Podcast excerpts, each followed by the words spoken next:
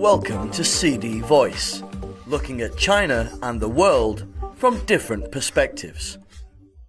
Image captures black hole at center of Milky Way.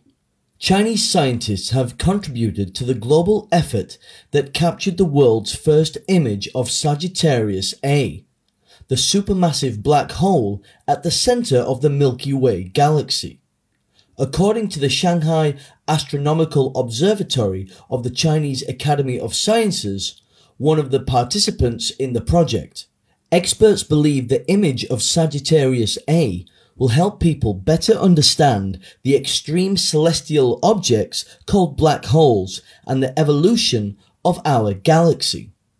The Event Horizon Telescope, a global network of synchronized radio observatories that produced the first image of a black hole in twenty nineteen, held a conference on Thursday to present the mugshot of the behemoth lurking behind the clouds of dust and gas that surround the center of our home galaxy. While it is impossible to see the black hole itself because its enormous gravitational pull traps light, scientists did manage to capture the swirling mass of superheated interstellar material, the orange ring-shaped silhouette surrounding it. The image is the culmination of five years' worth of work done by more than three hundred researchers from eighty institutions around the globe.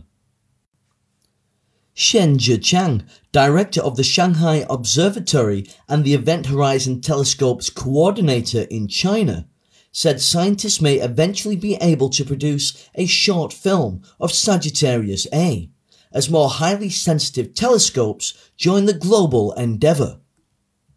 Sagittarius A is located about twenty-seven thousand light-years away from our solar system. It has an estimated mass of more than four million times that of the Sun. It's about twenty-four million kilometers in diameter.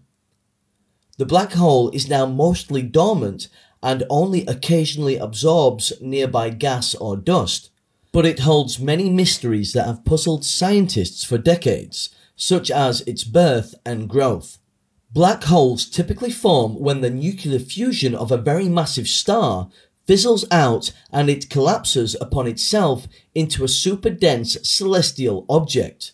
However, the mechanism that forms supermassive black holes, like Sagittarius A, is unclear because no star is large enough to directly collapse into a black hole of this size, let alone much bigger black holes like the Messier eighty-seven, the subject of the first black hole image. Proposed explanations include that smaller black holes grow larger by swallowing nearby interstellar gas and dust or stars, or by merging with other black holes.